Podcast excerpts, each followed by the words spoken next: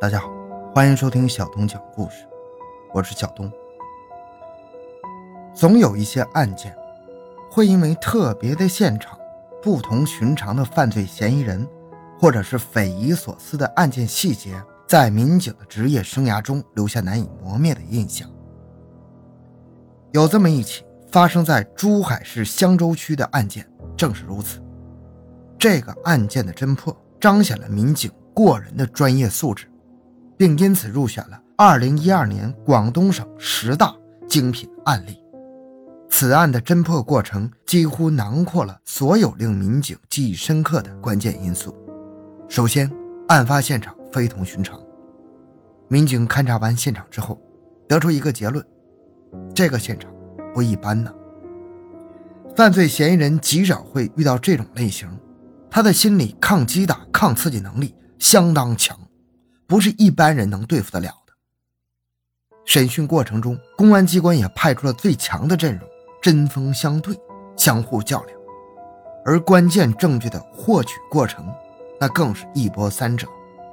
民警花了很长的时间，找寻了很多能够证明这个案件的证据之后，嫌疑人才供认不讳。回到现场，寻找真相。小东讲故事系列专辑由喜马拉雅独家播出。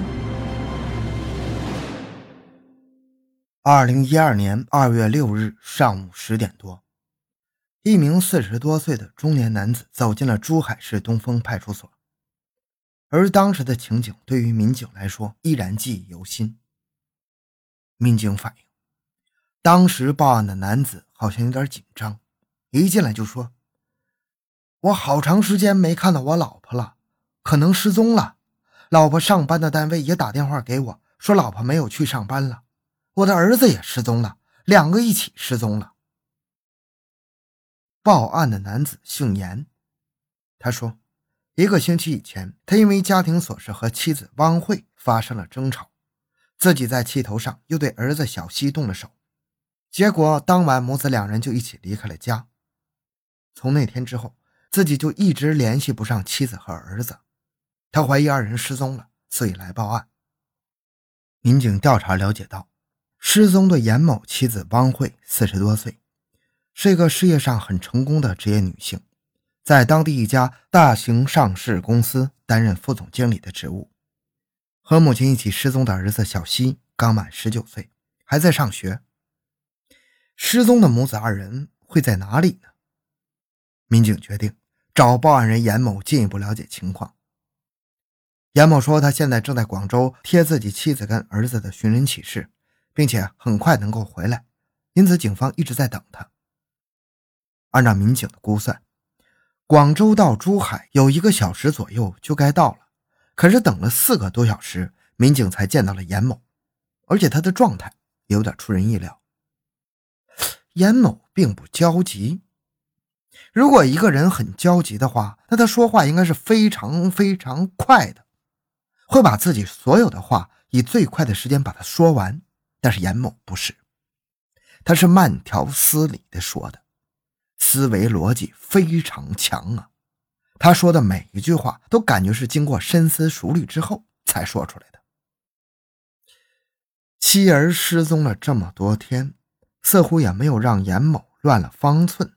依然很淡定，特别是在接受询问的时候，严某表现出了异于常人的缜密的思维能力，这给民警留下了深刻的印象。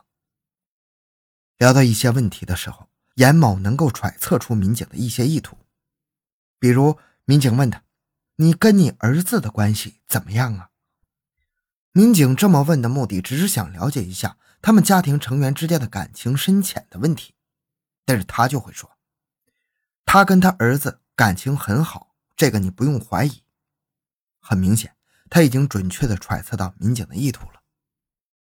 原来严某是一个获得国家二级资格证的心理咨询师，非常善于揣测他人的心理，有着极强的逻辑思维能力，这也是他的职业特点。从这个角度说，他言谈中的淡定从容，似乎还算正常。严某和妻子汪慧。是在二零一一年十一月份刚结的婚，两人都是二婚，儿子小西是汪慧和前夫所生的。对此，严某表示很坦然，他说自己这个新组成的家庭很幸福、很和谐。他不只是个国家二级心理咨询师，还是一个婚姻指导师。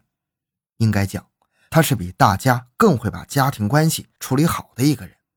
严某说，妻子汪慧和儿子小西是在一月二十八日晚上离家出走的。这之后的几天里，他一直很焦急，不仅印制了寻人启事四处张贴，还在自己的微博上发了数条给妻子和继子的留言。留言上这么写的：“亲爱的，我在等你回话，家人也在等你。”你的爱人和爱你的人都在等你，在等你。给他儿子留言是这么写的：“你在哪里？什么时候回来？妈妈和你在一起吗？回答我好吗？”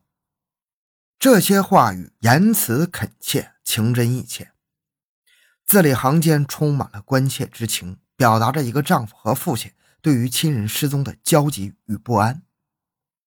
从这些方面看，严某这个继父还是蛮好的。人不见了，现在他心上很着急。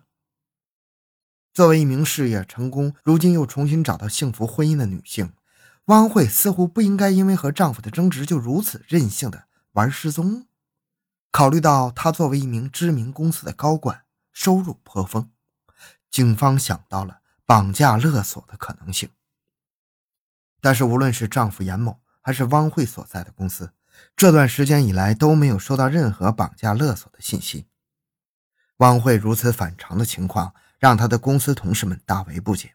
他公司的领导跟员工反映，失踪人员汪慧工作很勤恳，平常不缺勤，有什么事都会和单位的领导同事保持沟通。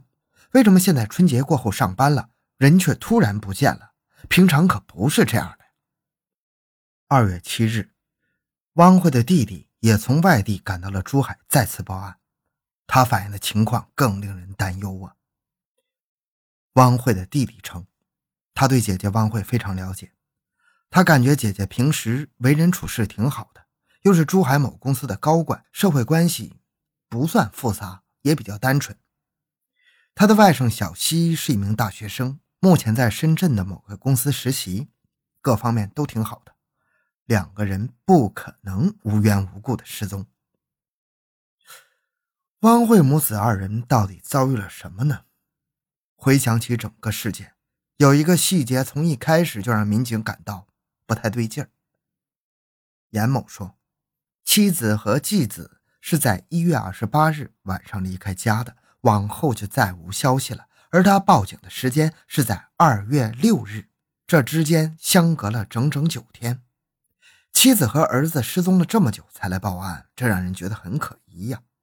可是还没等民警对严某提出疑问，再次出现在民警面前的他却表现出了截然不同的状态。这一次，严某的情绪很激动，他义正言辞地质问公安机关：“怎么还没有把他的老婆孩子找回来？”民警相信，从失踪者曾经生活过的环境里，一定能够挖掘出一些有用的线索。失踪人口一般有两种情况。一种就是主动离开了，另一种就是被动的离开了。